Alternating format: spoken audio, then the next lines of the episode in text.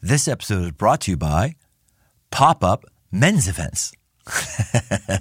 yeah, no, we, we really don't have much going on in the way of advertisers here. But actually, this is just a good way to, to pause and say, hey, I know a lot of you, especially if you may be a man, are saying, hey, I'd, I'd like to like hang out with Brian Tome someday. That'd be kind of good. Well, we're going to have a pop up men event, maybe coming near you this spring.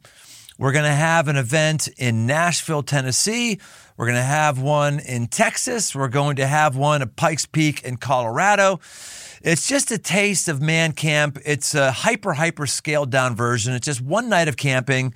Good reason to get away from the normal grind of your life. Good reason to sit around a campfire and drink your favorite beverage and maybe have some laughs and, and maybe get to know some dudes or or just have some time to just think on your own. There's going to be live music, teaching from yours truly, and all that stuff. And, and actually, optional one night camping. You can choose to camp or not if you would like to.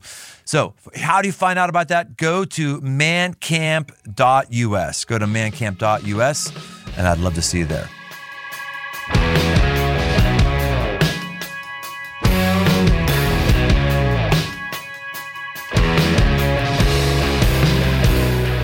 Welcome to the aggressive life. You know, we've talked to a lot of aggressive people that are on the show, men and women. They're trying to push their lives forward instead of just passively waiting for something better to happen to them. And then there's this guy. Man, I love it. I feel like I always say that. And then there's this guy, or then there's this woman, somebody who is a bit different. So that's what we got today. We got a guy by the name of David Wise. We're going to find out today exactly how wise he is, by the way. He started skiing at the age of three. He went pro at 18. And he's pretty freaking good at it, like Olympic Olympic quality good. He's three-time Olympic medalist in freestyle skiing. That's a gold in 2014, a gold in 2018, and silver just a few months ago in Beijing. He's also won six X Game medals and one FIS World Championship. I, I, I, should know these things, Dave. What is FIS? Uh, that stands for Federación Internacional de Ski. That's the governing body for all Olympic ski, snow, ski, snowboard, cross country, Nordic, all that's the governing body for all those events. Or I thought it might be freaking intense skiing or something like that. But, right, okay. yeah, you can make up whatever activity you want. but wait, there's more. He's been an avid hunter since harvesting his first elk at the age of 12. He geeks out on providing food to sustain his family of four, including his wife and his two kids. And and there's more. He's aggressively pushing himself into self sufficiency. He's diving headfirst into sustainable living and agriculture on his tiny farm in Nevada. There, his family not only hunts, but they raise chickens, pigs, and a swath of vegetables. And there's probably more, but I'm going to stop right now because I just want to talk to this aggressive man. Fresh off the 22 Olympics, welcome to the aggressive life, David Wise. Thanks a lot, man. Wow. Man, Olympian. That's that's crazy. Like h- how long have you had as a goal to be an Olympian? Oh, that's a good question. I mean, I grew up watching the Olympics as a kid and I always thought that would be cool. But somewhere along the way, when I got really into half pipe skiing in those early days, I mean, I'm the first ever Olympic gold medalist in half pipe skiing. So when I really dedicated myself to half pipe, it was kind of a way, in a way, giving up the Olympic dream because I didn't know that the half pipe was ever going to be an Olympic sport. We always hoped it would be, but it was never for sure. I don't know. I've kind of had a cool, I've had a really cool journey where I went from, you know, wanting to be an Olympic skier to actually loving half pipe skiing more than wanting to be an Olympian, wanting to be a professional half pipe skier competitor, and then being able to see it come full circle and be part of the athletes pushing the sport to get into the Olympics and then getting to go on the first team and then win the first medal. Man, the whole journey has been just so baffling to me. Like, you just set high goals and hope that it's going to work out. But when it does work out, you're almost, at least for me, I was kind of surprised. Like, wow, Really? the, the half pipe. I've seen it on. They might. They don't show that one on TV. At least not much. I mean, I've seen the snowboard half pipe a bunch of times. I haven't seen the skiing half pipe. Do you feel like you're getting gypped off? Yeah, uh, we do get a little less play than snowboard, and I don't know why. I guess people still think snowboarding's cooler, but I'm just, you know, out here steadily grinding, trying to convince people otherwise. I think back to the beginning of half pipe. Maybe you can tell me, like, who's the stupid Who's the stupid owner of a ski resort that just said, hey, let's make a huge, massive half pipe out here and just see what happens? I mean, that, that had to be massively dangerous the first time that showed up anyplace. Well, when they were first built, they were like six feet tall. Let's take the skate park version of a mini ramp and put it on and make it out of snow. And that was the beginning of half pipe. They weren't very giant and very dangerous at first, and then they just kind of got competitive with each other. These these big big money resorts and they would make oh this guy built a 20 foot tall one oh this resort built a 22 foot tall one and now the competitive standard for us is the pipe's got to be 22 feet tall or else it can't host a world cup or x games or any of the high level events which those 22 foot tall giant ice walls are super intimidating i when i watch that i just think the balls it had to take to take your first run like, take us back to that. Like, oh, skis. Let's just go on a half pipe 15 feet in the air, and what could go wrong? What's that like the first time you go down? Well, the first time you, you don't go out of the pipe at all. You just go up the walls. Okay. And even that's intimidating. So that's what I recommend to anybody. If you go to a resort that has a half pipe, just go through it because if you can make a turn, you can go through the half pipe and it's very low risk. You can just go up up and down the walls, do some slalom turns and see how it feels. But I was a pretty aggressive little kid and I was very competitive. And I think the first time I ever skied the half pipe was a day that I happened to be skiing with the older kids. So they had a little competition of who could go the highest out of the pipe amongst themselves. So I just, you know, went pedal to the metal and just launched myself into the flat bottom. laying it laying it so hard I smoked my face on my knee and got a huge black eye, like full on ulcer on my face style black eye. And that was kind of my first experience with really trying to send it in the half pipe. So, you know, it's it's definitely beats you up. It's beat me up a few times over the years, but it's it's been a pretty fun sport. There's a fine line when you're a kid of being aggressive or just being a flat out spaz. Yeah, just being reckless. Yeah, and I I tiptoed that line for most of my life. Like, am I am I aggressive and confident, or am I just absolutely a loose cannon out here throwing myself around? And uh, it kind of depended on which day you asked me, or what asked the people around me what I, which which version I was. What do you think that is? Do you think that was as a kid you had a higher level of testosterone than the average kid? Or do you think that as a kid, you had opportunities to push yourself that a lot of kids don't have beyond their basement and Xboxes? I don't know. I always liked jumping and doing, you know, things that people saw as daring. I certainly got some positive feedback for being courageous as a young kid. Like, I, people would dare me to do things, and I'd be like, "Well, I'm not really scared to do the thing you're daring me to do that you're scared to do. So I would do it and then I'd get this positive feedback. So I, I definitely got some of that camaraderie or cultural feedback positively. But I think the main thing for me was that somewhere along the way, I've figured out that if I took something that scared me and then I did it, it didn't scare me anymore. And it was like this, it was like this victory that I had. So that's kind of been an obsession ever since for me. It's like, well, I don't really need to fear anything. I just need to figure out why it scares me and, you know, kind of like pick it apart and, and overcome it. Well, your parents must have marched to a different drummer. They're taking you at like three years old to do these things. They're, if they're not encouraging it, they're at least allowing it. I, yeah. most modern parents don't allow their kid to ride a tricycle in their basement without a helmet. Right. You know, so what what's your parents' mo? Tell me a little about them. I, I like them. I've never met them. They they had pretty open minds, I think. Yeah, and, and we were just an outdoor family. I think the you know the fact that I was able to start skiing so young, more than anything, came from the fact that they were going to go skiing anyways, so they might as well bring the three year old along, and that's just how I grew up.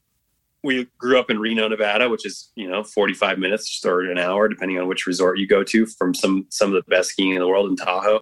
And every weekend, it was uh, something I took for granted for sure as a kid because I didn't realize how much of a sacrifice that was for somebody to drive us up skiing every single weekend and sometimes on Fridays.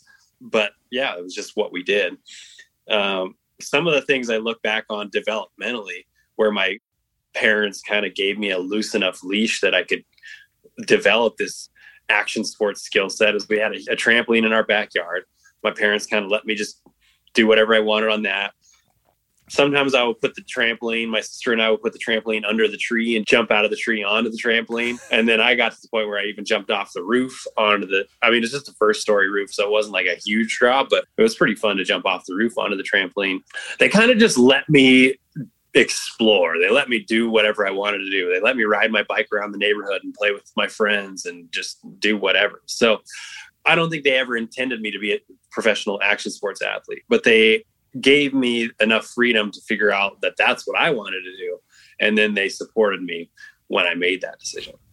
I think so many of us are just uh, so afraid of our kids getting hurt that they don't we don't let them try to figure out their boundaries. You know? Yeah. In fact, I, I remember uh, listening to uh, a guy speak years and years and years ago. His name was um, Stuart Brown. Is his name? He was the founder of the National Institute of Play. So that's a great organization there. And he, and he studied all the people who were on death row. And he found that one of the things that all these guys had in common is a lack of rough play when they were kids. And his That's fascinating. Yeah, yeah. His his theory was that because they didn't have a lot of rough play as kids, they never got hurt and so therefore they didn't know what it felt like and didn't develop an ability to empathize with somebody else being hurt. So therefore, they could hurt somebody else. and They had no no understanding of how, how this must feel to them. Uh, I, I wonder if if we're just losing a lot because we're just wrapping all of us in bubble wrap and outlawing things that used to be normal. Yeah, as a society, I think we're going too far away from danger. You can't learn to be calculated without taking a few risks and having a few losses along the way.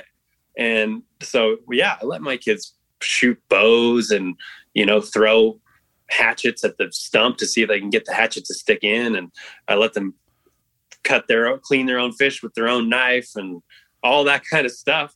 And yeah, they probably will cut themselves at some point with that knife.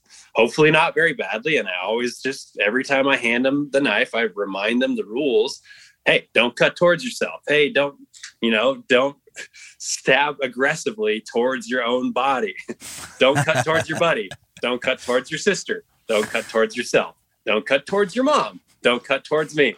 Okay, here you go. I've, I've reminded you all the things. Now try it. And and then I do have to be willing to let them take that risk and potentially be injured or cut or you know. And then we, if that happens, we figure it out. Your pedigree or your bio or your resume, whatever you want, it, it's got a lot of stuff that's kind of out there on it. Okay, we've got half pipes. we got half pipe skier. We've got Olympian dude who jumps off of roofs onto trampolines. We got guys guy who gives sharp objects to his kids. Uh, and that's just the start of it. Are, are, is this something that has just always interested you, and so you do that, or is there a philosophy that you have behind it? Like a lot of people who are living the life you life, there's no philosophy. I'm just this just seems fun and healthy, so I do it. Is or is there something more more philosophical for you? Yeah, I would say there's something more philosophical for me. Um, I started out reckless, and I started as an attention seeker, and stumbled into this concept that courage is not the absence of fear. The absence of fear is recklessness, but the overcoming of fear is courage. And I think courage is one of the most valuable assets a human can have, especially in this crazy world with with what we have going on right now. So I guess the philosoph- the philosophy for me is that um, I learned how to build courage for myself and trust God that He was going to take care of the rest. And I want that for my kids. Wait a minute. Trust God. You're one of those people?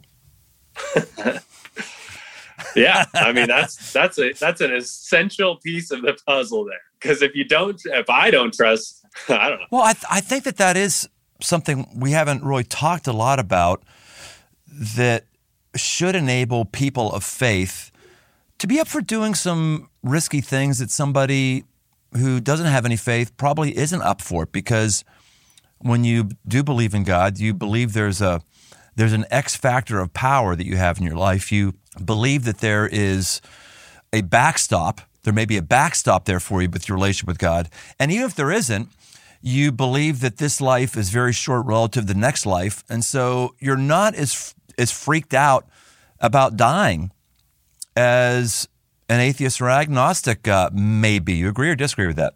Absolutely. And that's a huge part of my parenting people's response when I bring that topic up, when I say, Hey, I believe in letting them try things and get in the dirt. A lot of people's response is, Oh, I think that might be cool. But what if they die? Or what if the what if the worst case scenario happens? That's that's people's response all the time. Like, what if the worst possible thing that could go wrong in this situation does go wrong? And that's where for me it just comes down to trusting God and saying that he wants what's best for me. He wants what's best for my kids. If he allows worst case scenario to happen, then that just means that worst case scenario was the best thing for us in that moment. And it just gives us the freedom to not stress out about all of it. Yeah. Yeah. There's great freedom in that. That's good. Well, even your decision on your career path, you tell your dad you're, quote, going to go pro or die trying. It's a pretty bold statement, and I just wonder how many how many of us, if we took off the shackles, could have an incredible career ahead of us that isn't the standard thing that many people go after. And for many of us, doing the standard thing is amazing and great, but we still need to be looking at those ways that we can kind of push our life forward instead of slotting into the rhythm that somebody else gave us. Yeah, I think when I was 18, just about to graduate high school, we went to our church, our home church at the time, and all the graduates stood up in front of the congregation. Um, I stood up and said, I'm not going to college. I'm going to be a professional skier. And the whole congregation laughed, like uh-huh. laughed as if I was telling a joke. And then there, and then there was this awkward silence because they were like, "Oh, he's not joking." And now we have to decide what we think about that. And uh, so it's you know, obviously it worked out for me, but part of the the fact that I was able to pull that off was just the the courage to try. I didn't fear failure. I didn't fear failing to become a professional skier more than I feared not trying. I was like, I have to try. And part of that statement I said to my dad is, um, I'm not really a professional skier if I only if I if you're supporting everything that I do, and then I make a little bit of money because to me, the definition of a professional athlete is somebody who actually makes money doing what they do. Beyond their expenses, they net profit. So I was like, when I was 18, I was like, I was pretty motivated to see if I could pull it off. And so I was like, I'm not going to let you pay for any of my travel anymore. I'm going to see if I can make it as a professional.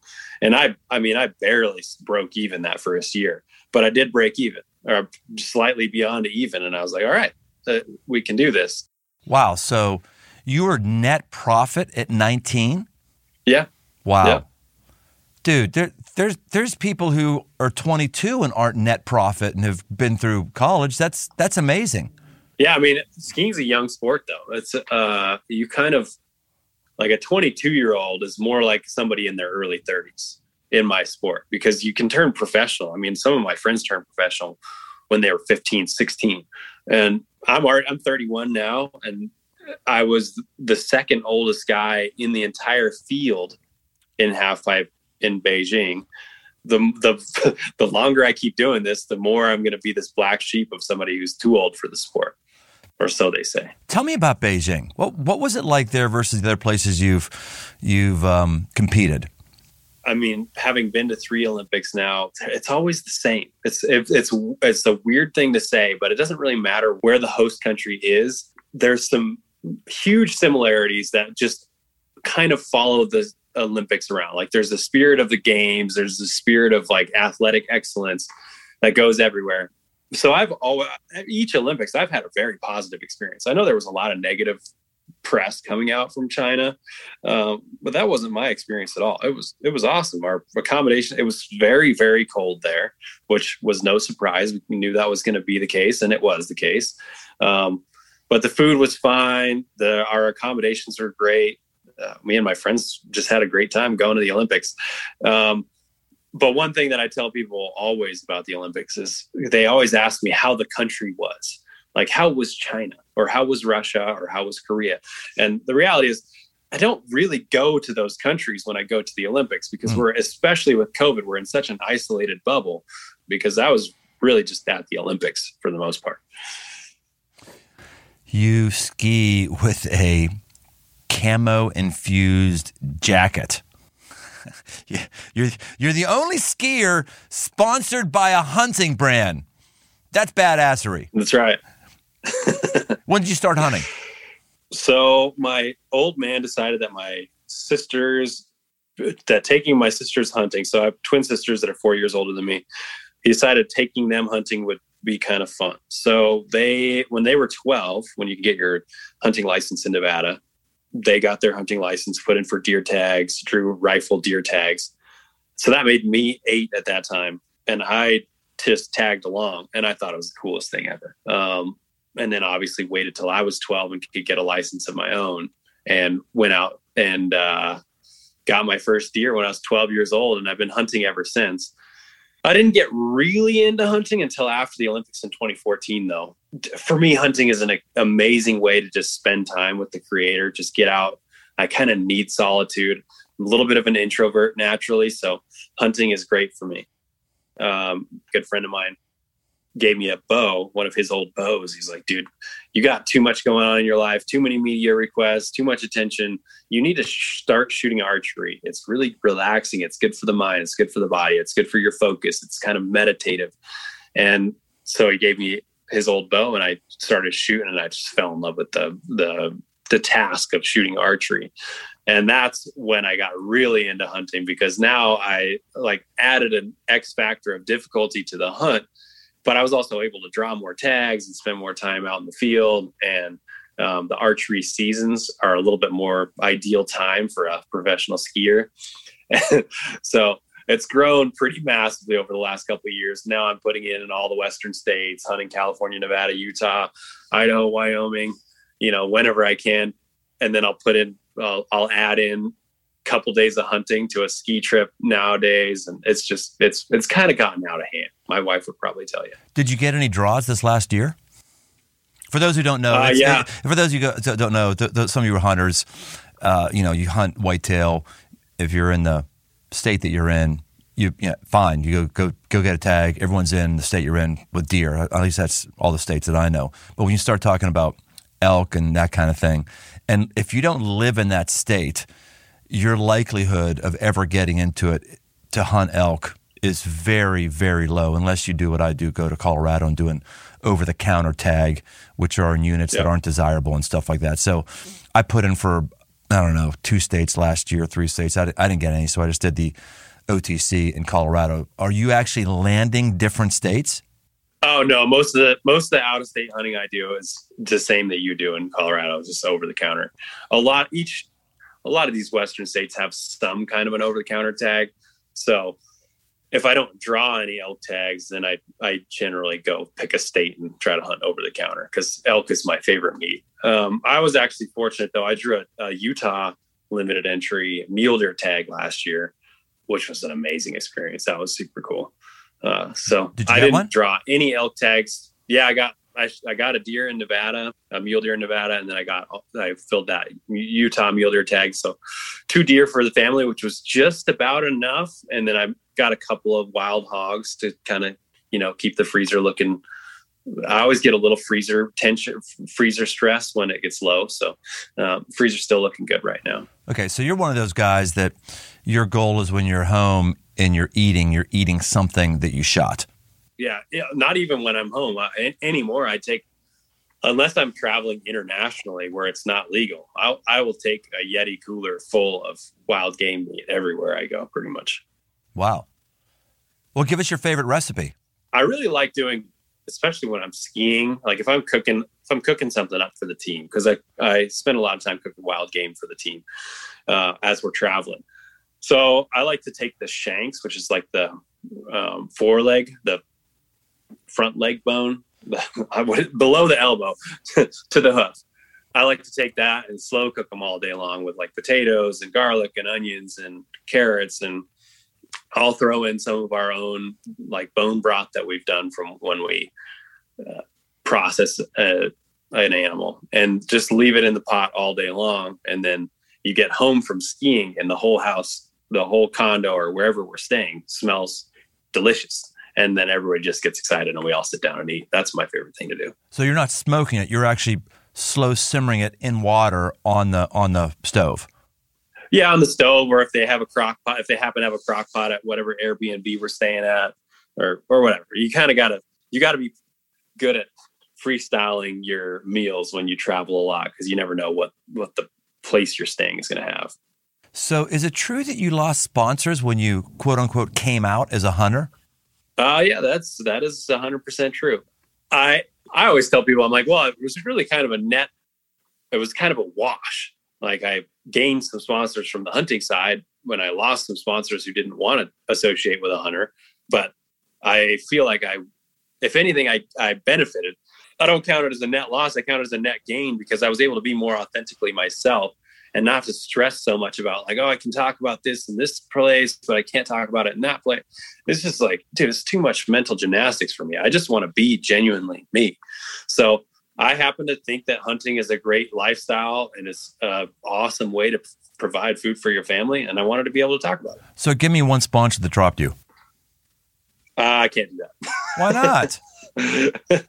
because I have some. Yeah, I would. I would probably get legally in trouble. You would? Okay. Okay. Okay. All right. Fine. Fine, weenie boy. Just, just fine. Just, just, just take the passive. Just take the passive move. Not, but I'd rather not take that. Okay. Risk. All right. So let me ask you this. So let's just say it's uh, whatever uh, to some some some brand, and and they drop you.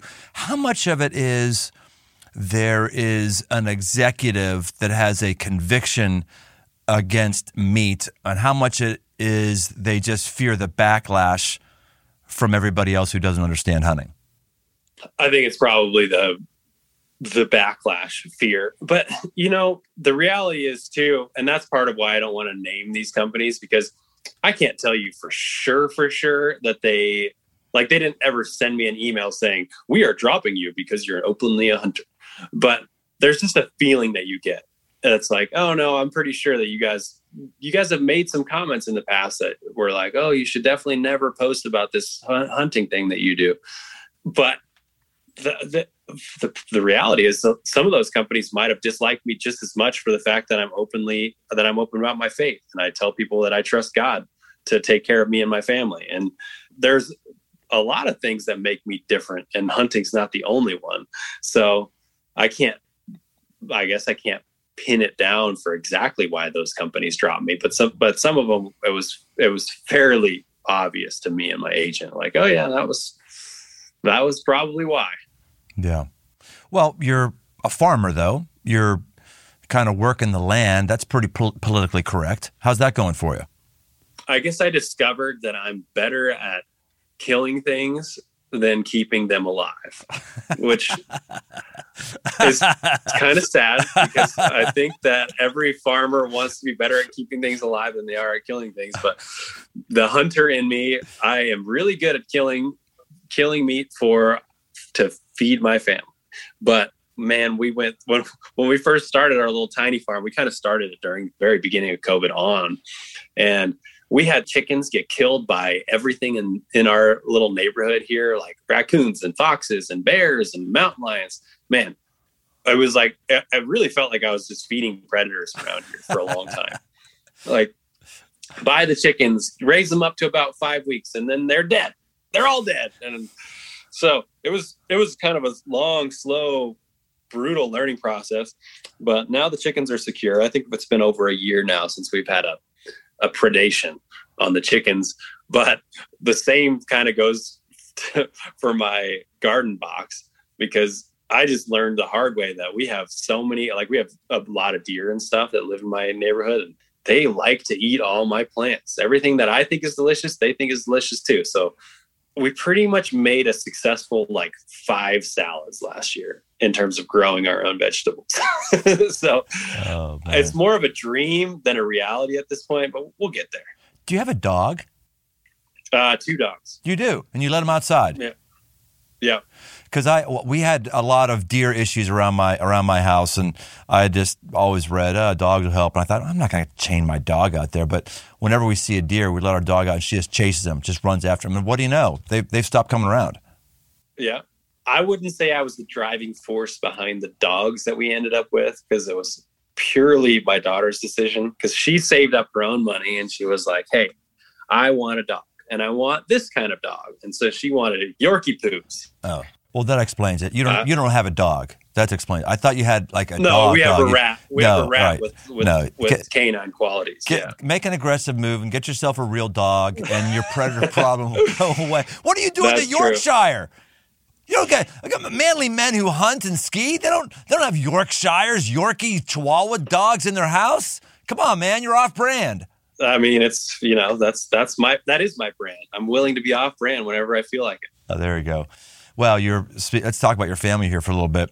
Um, we don't really have a, a, point like, hey, here's the six points that we can learn from David Wise. But this is a you're sort of a uh, you're a Renaissance man, and that you're marching to the beat of a different drummer, and and that drummer, by your own words is God. He's he's the drummer, but that beat is also leading you to do things and make decisions that other people don't. Like have a family and get married at 21 years of age. That's that's very countercultural today.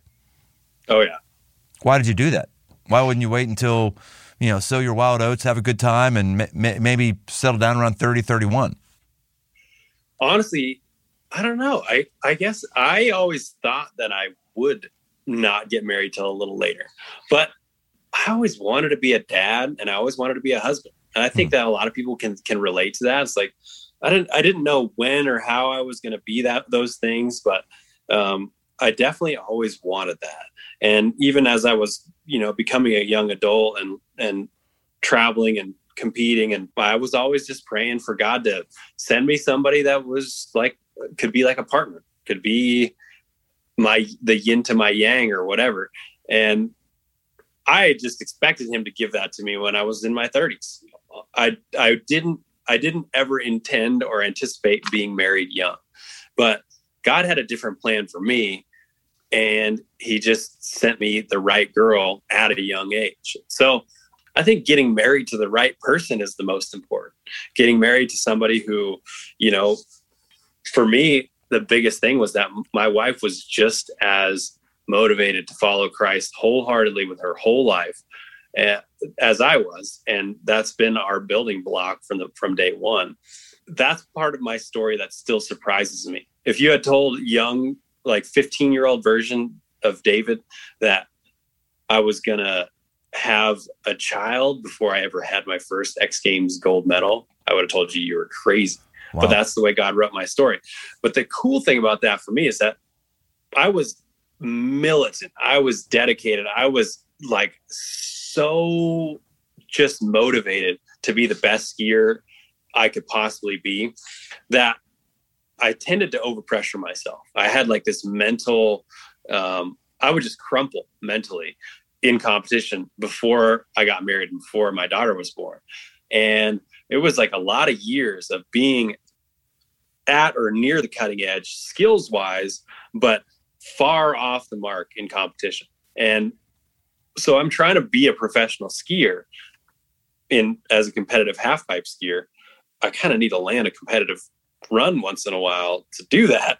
And I would, I mean, it, for like from age 15 to age 18, 19, I would basically do it like once or twice a season where I like landed a good run just enough to keep myself in it, you know. Then I got married because I like my wife and I from from like two weeks in, we kind of knew we were going to get married. We were like, yeah, I just don't see my. I don't know. Looking back, we were so we were so naive about it, but I was just like, man, I don't think I'm going to find anybody better than this. Like, you are awesome. I want to spend the rest of my life with you. I was I was convinced very young, very early. Would you call her your soulmate? Oh man, that, I could go into the weeds with that one because I don't know if I believe in the whole one person for each person mentality about marriage because I think that that's kind of a fantasy. Yeah, when people are like, "Oh, you found your soulmate. You're just so lucky." And the reality is, we just have worked hard at staying together. Yeah. like yeah, I would say she is my soulmate, but I don't know that it's like it's not like we were two pieces of a puzzle that fit perfectly together and we didn't ever have to try. It was just that we trusted that God was going to have our back, and we just been growing towards each other ever since. And I think that, I mean, our faith has been a massive help in our relationship because if if I'm truly pursuing Christ and trying to become more like Him, you know, obviously I'm going to fail at that along the way. But if I'm trying to do that, and she's trying to do that, I'm naturally going to like who she becomes more and more the closer that she gets to the Creator. So I, I, that's one of the things that I'm just so thankful for looking back on having gotten married so young. It's like, wow, she she really is totally different from who she was when I met her, but in a good way. And that has just, you know, been an amazing part of our story. Yeah, Lib and I have become soulmates. Uh, and I'm not, I couldn't even say exactly when it was, but here's what I know it's a lot more recent than people would believe and we yep. and we definitely weren't and we definitely weren't when we got married. It was it was a calculated decision of oh, uh, this one could work. I could see my life being better here. Yeah, there's mm. there's enough here, and boom, took off. It was wonderful. But that's that's uh, just kind of not the way it is with many people today. So I meet someone like you, I'm like, oh man, you're dude, you're like you're like old school, real old school. I got married and I had a daughter, and I it was like my eyes were open. I realized, wow, life is about a lot more than this game I play on a pair of skis. Because that's all I cared about. It literally was all I cared about. And then my daughter was born, and I realized, wow, there's a lot more to this than what I thought. And actually, the thing that I care the most about doesn't really matter. It doesn't matter nearly as much as I thought it did. And these two people, these two humans, it was just a way for my perspective to change because these two humans, my wife and my daughter, became the most important thing to me. And um, kind of gave me the freedom to like not pressure myself so much about success. And I realized at the end of the day, they were going to love me no matter what I did. And I stopped putting my identity in success on skis. And all of a sudden, I just started winning contests because mm. I hmm. was not pressuring myself anymore. I was just enjoying the ride. Wow, that that's fantastic. Where do you go from here, David? Uh, you know, you're gonna you're gonna age out here of the skiing competition. What uh, what's what's a long term plan that you have for your life? Do you have one? uh, it's more. I guess the question is more: where don't I go than where do I go? I've I've I just lost my fear of failure a long time ago. So now I just look at my life ahead of me and I look at my kids and what they're excited about and I'm like, yeah, what let's do it. Let's do let's do what we want to do, not what society tells us we should do. So um, I would love to go to the Olympic Games for archery. Uh, I want to try to pull that off in 28, 28 because it's in LA and I think it'd be cool to compete in the summer games on wow. home soil. That's one of my one of my outlandish goals I have. Um, I have a mentorship program I started called Mental Giants, where I just uh, kind of talk about some of the things that we've been talking about with young up and coming athletes who struggle the same way I used to uh, with just the mental side. So, you know, I kind of do that motivational stuff and just try to try to take my story that God's given me and use it to benefit other people instead of just using it to benefit myself. So I I mean like I said, where where do I not want to go? I want to spend a lot more time hunting and fishing. Um, I want to have more animals, you know, get the farm bigger and bigger. And, you know, it just, I, I want to do a lot of things. You say, quote, moving forward to me should be a perpetual state of existence. Explain that. Yeah, it's like this philosophy that I've embraced where um, I'm trying to stay uncomfortable almost because I have noticed just through observation that comfortability is one of the most dangerous things we have in our society today. If you get too comfortable, you are at the greatest risk for not living a dynamic life.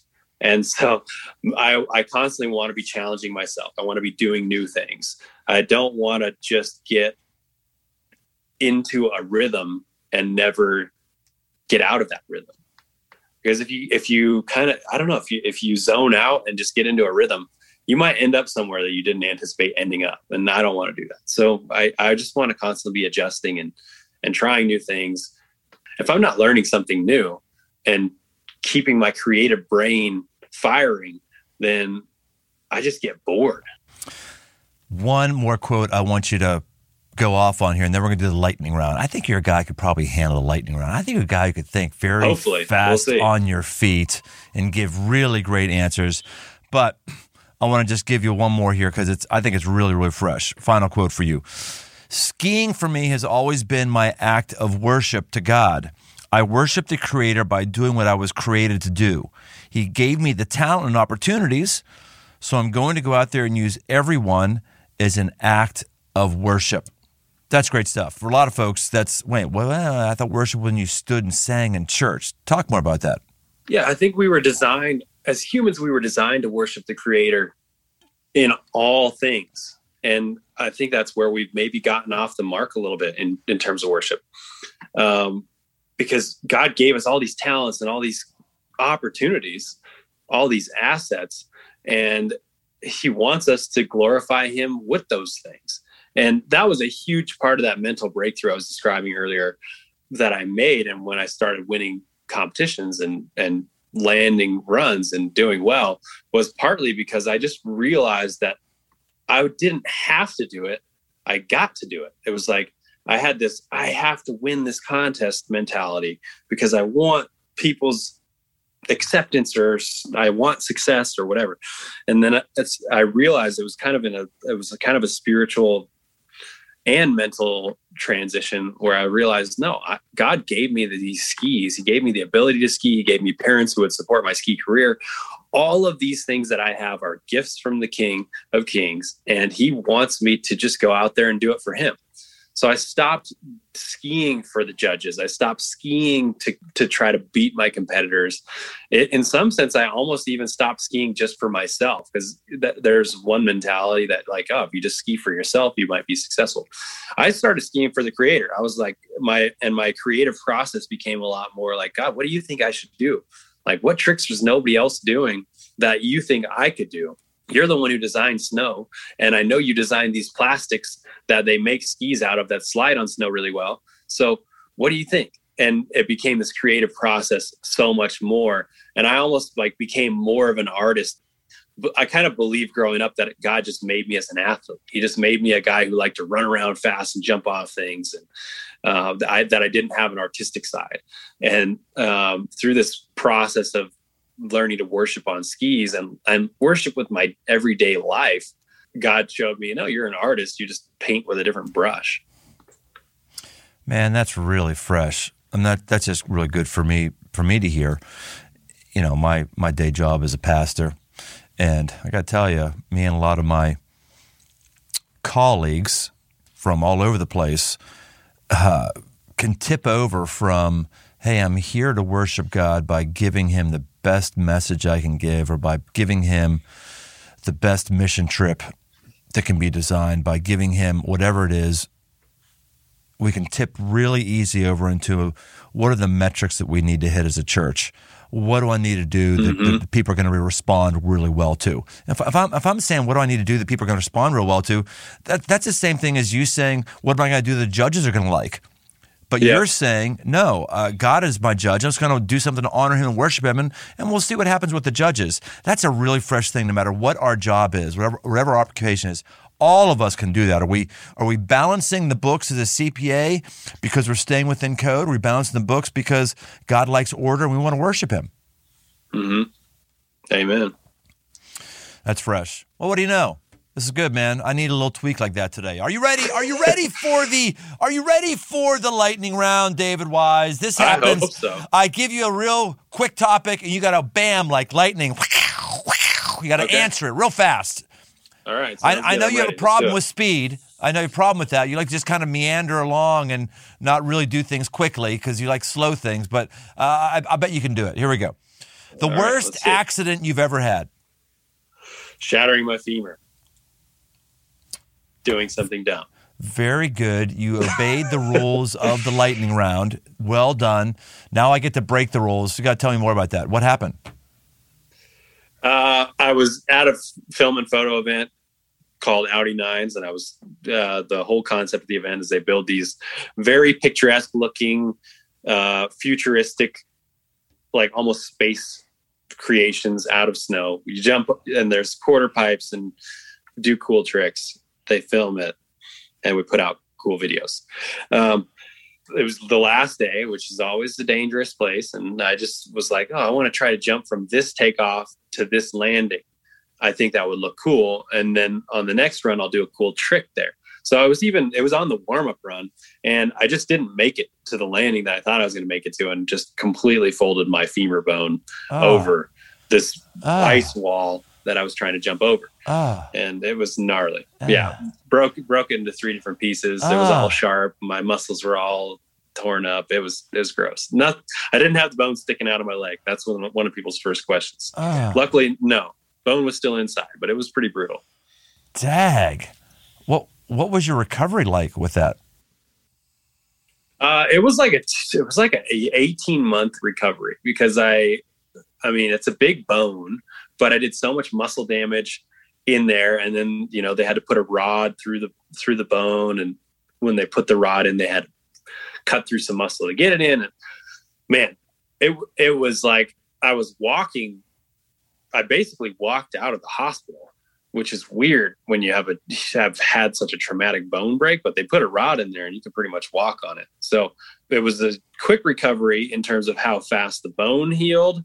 I mean, it was like eight weeks later, the bone is fairly solid, but the muscle and nerve damage, and even just retraining my brain to be confident again, uh, that took like 18 months. It was it was long. It was a long process. So you're 100 percent right now. Yeah. Yeah. All right. All right. The secret to staying upright when skiing. Balance and effective use of gravity. Well, what's that mean? Effective use of gravity. Well, if you think about it, you know, gravity is what keeps you upright. If you tip over to the left and you're and you don't carve your skis along with you, then you're going to tip over. But if you use gravity well and, and push against gravity, if you will, while you're in the turn, then you nailed it. Secret to a successful hunting expedition. High hopes and low expectations. Favorite food you're raising or growing on your tiny farm. Currently, farm fresh eggs every day. Biggest aggressive mistake you've made and what you're learning from it.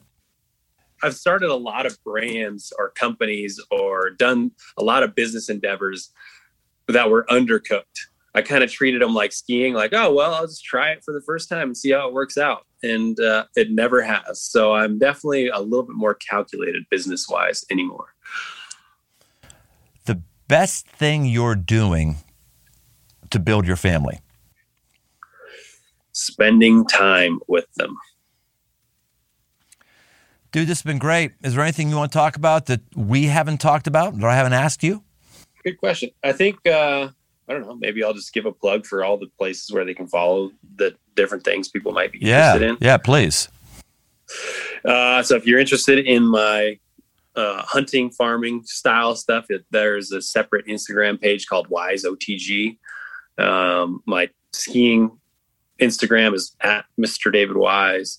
Um, YouTube channel is same thing. They're all Mr. David Wise. So youtube.com slash Mr. David Wise. My website is MrDavidWise.com. And that's the that's the best way you can keep up with the Wise family and what we got going on. David, really invigorating to be with you today. I learned a lot myself. I think uh, a lot of people have been built into. So thanks for doing what you're doing and marching to the drummer you're marching to and giving us a glimpse of what uh, an aggressive life looks like when you're submitted to, to God. Well done, brother. Thanks a lot, man. Thanks for having me on.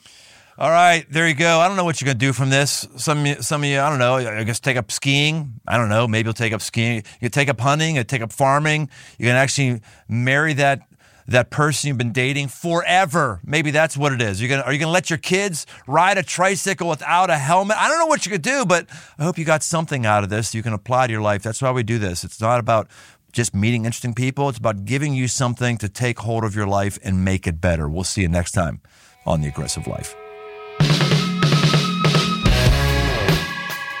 Hey, thanks for listening. For all things aggressive living, why don't you head over to briantome.com. Find my new book, Move, a guide to get up and go forward, as well as articles and much, much more. And no matter where you listen to podcasts, why don't you take a second and leave us a rating, leave us a review. It really, really helps us drive new listeners to the show. We want to help as many people as possible, just like we may have helped you. We want to help others. So why don't you help us out? And if you want to connect, find me on Instagram at Brian Tome. Aggressive Life with Brian Tome is a production of Crossroads Church, Cincinnati, Ohio.